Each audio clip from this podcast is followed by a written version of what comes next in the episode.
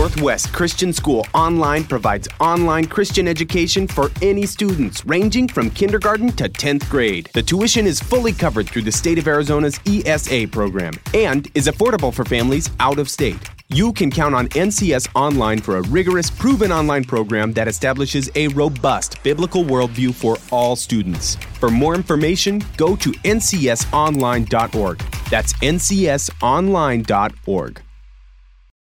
The brothers, for you and I to live for the kingdom of God, it's going to require a perspective shift, a new way of thinking, a new mindset. What in the world would it mean to pray, "Thy kingdom come"? Seek first the kingdom of God. Know that your home is in heaven and live as if that's your goal. What we've done in the past simply can't be done anymore. That we lived our life in a certain manner because it was basically a Christian world, a Christian culture that we're living in. That time, those times are over. It's not enough to be a believer. It's not. It is not sufficient for you just to believe and that's it. You cannot be a believer. Being a believer leads to being a follower. Instead of all these things we're worried about that consume our thoughts and our minds, instead of using your mental energy on that, instead, seek his kingdom. What in the world would it mean to pray, "Thy kingdom come"? Well, folks, I'm excited. It's January 18th, a Tuesday, and we're back for one more conversation with our good friend, Mike Janung of Blazing Grace Ministries. So, Mike, welcome back. Thanks for joining us one more time. Thanks, Jeff. Appreciate it. Yeah, and so excited to have you here. And Mike, you're no stranger to Northwest Christian School. You've spoken at our Big Boys on Campus prayer breakfast for men, and previously you've been a part of this podcast. I'm even excited that I've got a group of young men that's starting to work through your book, Rogue Christian, which is pretty cool. But for those of you that are not familiar with Mike or Blazing Grace, Mike, I'm wondering if you could kind of illuminate, what is your ministry? What do you do? What is the impact that you have in the community? And what are the resources that you make available to families, to churches, and so forth? Sure. We're an international ministry who helps the sexually broken recover and heal, meaning people who struggle with porn addiction, sex addiction, adultery. We have courses, 8-week courses by phone for men and wives. We'll be adding one for youth very soon because we're getting more and more youth coming our way. I've written 8 books with a 9th coming out actually this month. Second in the series of the Rogue books. It'll be called Living a Life That Counts for Eternity. Oh, really? So it's kind of a continuation of those precepts that you put forward in Rogue Christian. Yep. Okay. Well, I'm looking forward to that. And we have international partners who translate my books into Italian and German, and we have partners over there in Finland too. So God has blessed us. Yeah, and it's certainly. I would say that sexual sin, lust, pornography, this is the atom bomb that has gone off in the lives of so many of our young people. And what's so shocking to me about that is that as a community, is the church, we're still not addressing it as head on as we need to be, even though we can see so frequently the devastation it's yielded in the lives of young people, families, marriages. It's so hard to address. It's so hard for us to come around it, and that's unfortunate, because if we are going to get around it, it's going to require, as we talked about yesterday, it's going to require prayer. It's going to require our invitation to the Holy Spirit to do its perfect work in our lives, and to do what the Holy Spirit has promised to do, to convict us of sin, of righteousness, and of judgment. But I'm thankful for your ministry. And folks, if this is something that you've dealt with, if this is something you are dealing with, if not, it's something you will deal with. If you're one of the very, very few families that has been blessed not to have been impacted in some way by this particular issue, I would say get ready. Get ready. And by getting ready, I mean be aware of what resources are available before you need them. So Blazing Grace is a great place to turn. But Mike, on your website, blazinggrace.org, you have an amazing article that you've written. Your marriage is a big deal to God. Simple title. potent title. I love it. And that's where I'd really like to focus our kingdom culture conversation today. For our students, growing up is hard. And it just, you know, the reality is it seems so slow for many of our young men and women, especially those that have never dated or maybe even had a serious dating relationship. Marriage seems so far off and so far away. But the reality is that every day we can both engage in certain behaviors and we can avoid other behaviors that will strengthen a future marriage and enrich a future relationship with a spouse. What advice would you give to students that are kind of stuck in the in-between? They want that relationship. They want that boyfriend, that girlfriend, but they're not there yet. Mm-hmm. What can we do today to prepare for the relationship of tomorrow, specifically to make sure that that relationship is healthy? Mm-hmm. The average age of people who come to us where they got their first exposure to porn is 8. Mm. And these are men who come to us in their 40s, 50s, 60s, 70s. I even talked to an 80-year-old several months ago. They've been addicted to porn all their life, and they basically destroyed their life. And, you know, we hear stories where a couple in their 50s or 60s, the wife just discovered her husband's porn addiction, and it blows everything up. Yeah. And so the thing to realize in the very beginning is your choices today, if you're looking at pornography, it has the power to destroy not only your marriage, but your walk with God. Because what happens is over a period of time when you immerse yourself in this stuff, the heart goes hard, it goes cold, you become angry and critical. We're dealing with a couple right now where the husband,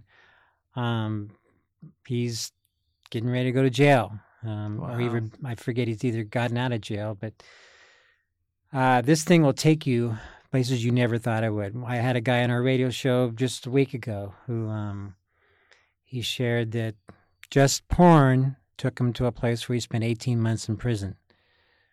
And every single week there are men in the church who are being arrested for child pornography. They did not one day wake up and say, I'm going to cross the boundary and I'm going to get in so deep that this is going to take me and strip me my freedom and get me arrested. Yeah. So today, if you're looking at this stuff, I don't care how old you are, 8, 9, 10, it is not a harmless little thing. It will destroy your life. It will destroy your marriage, and it can destroy your faith, because there comes a point where we cannot have two ends for the middle. We cannot have God and we cannot have our sin. Yep. So I want to speak to you right now. If you're going through something like that and you're a teen or whatever age you're at, it's critical that you do not cover it up anymore. You need to get plugged in with a safe group, a guy, a youth pastor, Chris, you call him G here. Yeah, Mr. G. Somebody here, because isolation feeds the problem. Isolation makes less grow stronger. And you saw that in the pandemic, didn't you? You saw your counseling, the counseling aspect of your ministry just blew up during the pandemic for that very reason. Absolutely, yeah. It shot through the roof after March of 2020. Wow. Unbelievable. And I think that's the piece that I would really emphasize, is that we have to recognize from Scripture two things. Number one, the wages of sin is death, period. Everything that, there's an author that I read it. He put it this way, a paraphrase: everything sin touches dies. Mm-hmm. And so, as we prepare for that future relationship, it's something that students may think, well, it's too far off. It's so far removed from my reality right now. What I'm doing today isn't going to truly impact my marriage of tomorrow. That's not true. It's if you're not preparing for that wedding, that marriage, that relationship today, you will be unprepared. And I think one of the most important things that we can do is to keep ourselves pure, to hold our minds and to hold our bodies, to hold our spirits to a spiritual standard. And one of the things that I talk about with young men especially is I tell them, imagine today that you are married. And I just tell them, you are married. You've not yet met her. You may have not have met her, but you're married just the same. And recognize that someday you're going to be having conversations with your fiance or your wife about the decisions and the things that you're doing today. And so the best thing we can recognize is, though I've not yet met her, perhaps, the reality is I'm forming that relationship today. In your article, there's a hugely powerful statement that you make. I'm just going to read it. It says, "When the Lord opened my eyes, your eyes, Mike, to how big my marriage is in His eyes, my heart was lanced with conviction.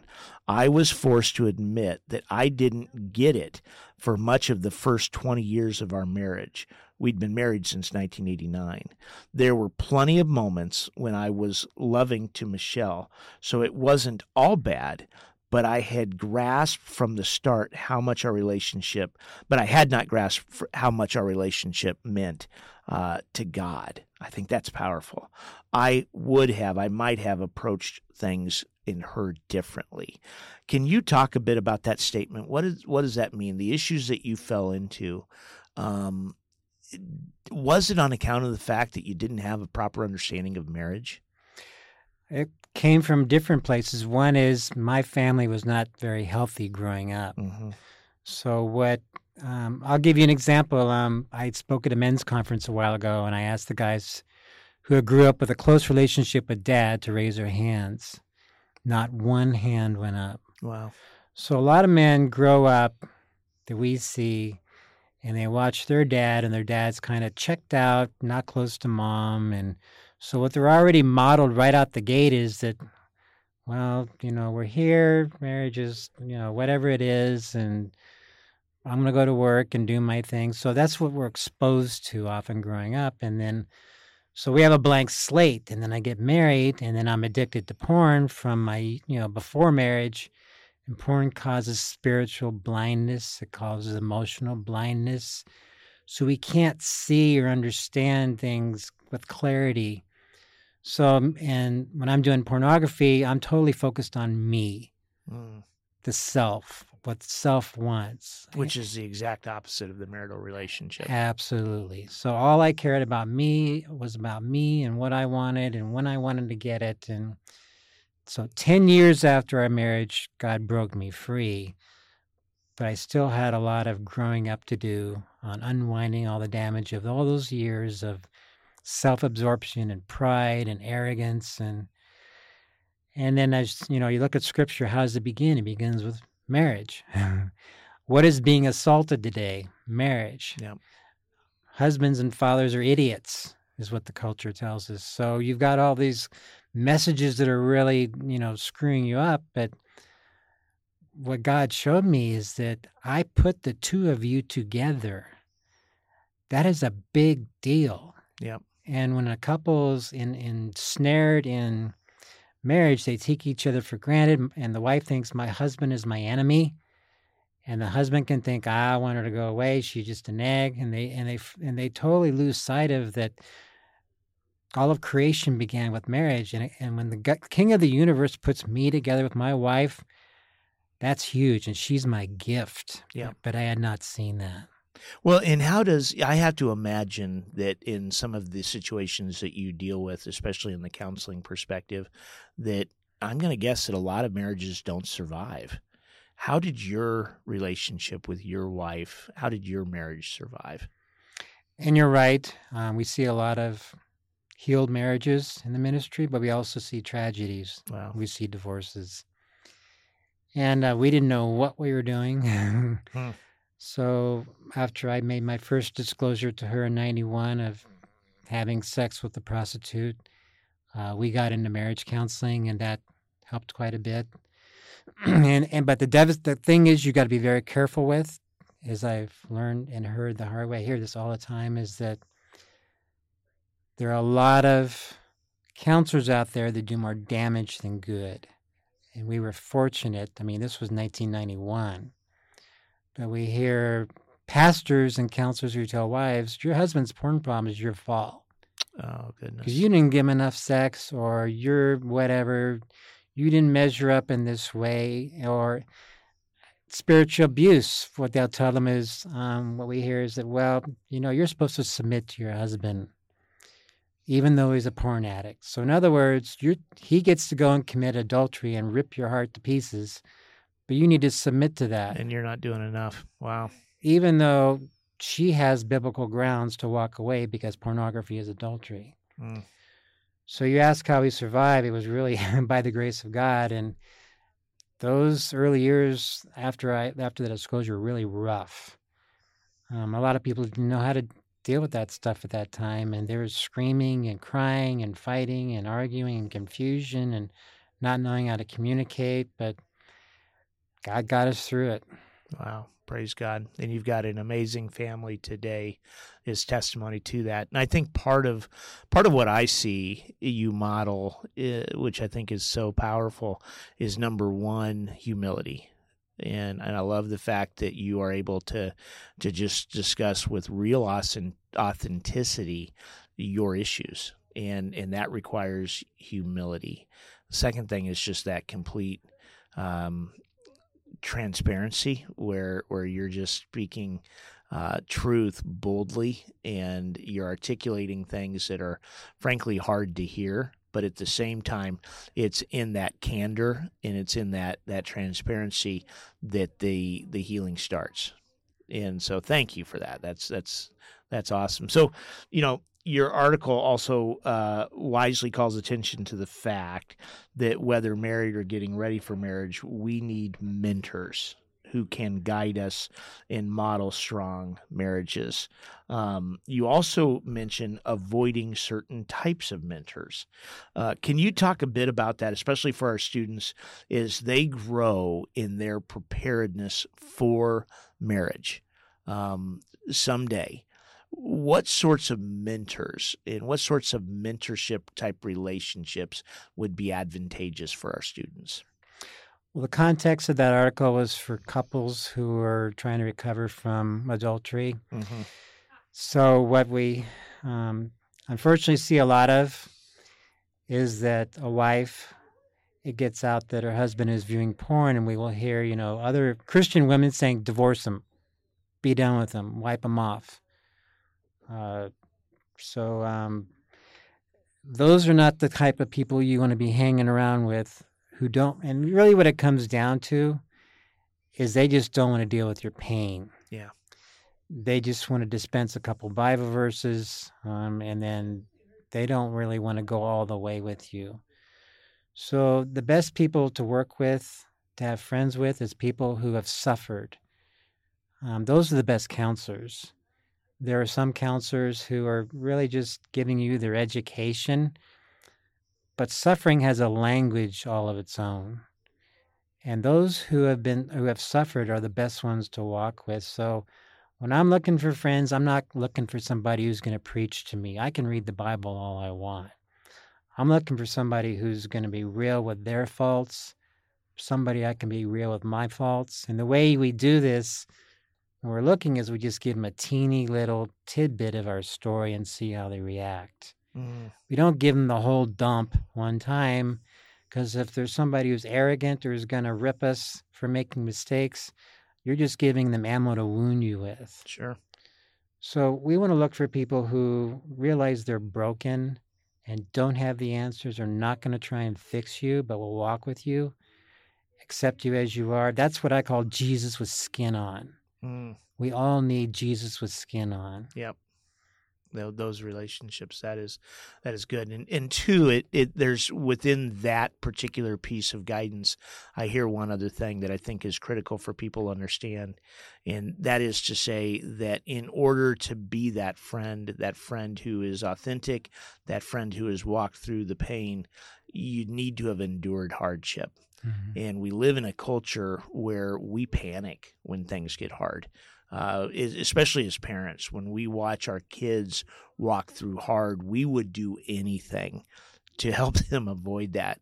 But we have to recognize, whether it's in our lives or the lives of our children, sometimes that hard has a very specific purpose.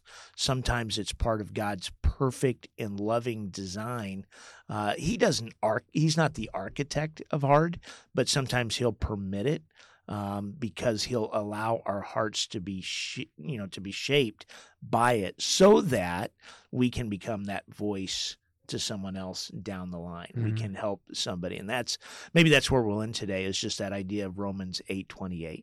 All things work together for good for them that love God and that are called according to his purposes. And the first two words of that verse, Romans 8, all things, you can get lost in that, because really God is going to be able to use some of the tragedies, some of the hardships that we've seen and heard for his glory. Again, we live in a broken world. It's not the world he created. Biblical worldview says that God created a perfect creation, and it was our pride that caused that perfect creation to fall. And so we walk today in sin. But even within that, we have this wonderful opportunity to take those hurts, to take that hard, to put that on the altar with God and say, God, use this for your ends. Use this to your glory. So, Mike, you've been so gracious. You've spoken to our men and the big boys on campus prayer breakfast. You've talked to our community through the podcast, and I just want to say thank you, thank you, thank you. Any closing words of encouragement for our families, for our students, for anybody that's listening today? Encouragement for families to pray together once a day. We try to do that. We don't always make it as a family, but we do, that's what we strive for. Couples to pray together once a day. They did a study and found out that couples who do not pray together divorce the national average. Couples who do pray together once a day divorce 1 out of 1,056. Wow. So prayer is the great game changer in your family. Yeah. And that's what I'll leave with. Boy, that's and say no more. That's a mic drop moment. And we will do just that. We'll drop these mics. Folks, thank you for tuning in to a very, very important, potent kingdom culture conversation today. Take care.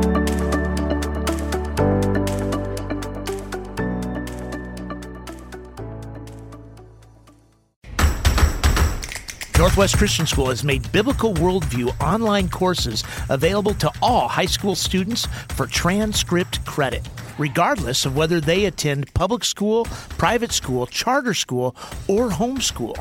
Frameworks is an exciting new initiative utilizing the learning management system of Grand Canyon University. For more information, visit BibleClassesForPublicSchools.com.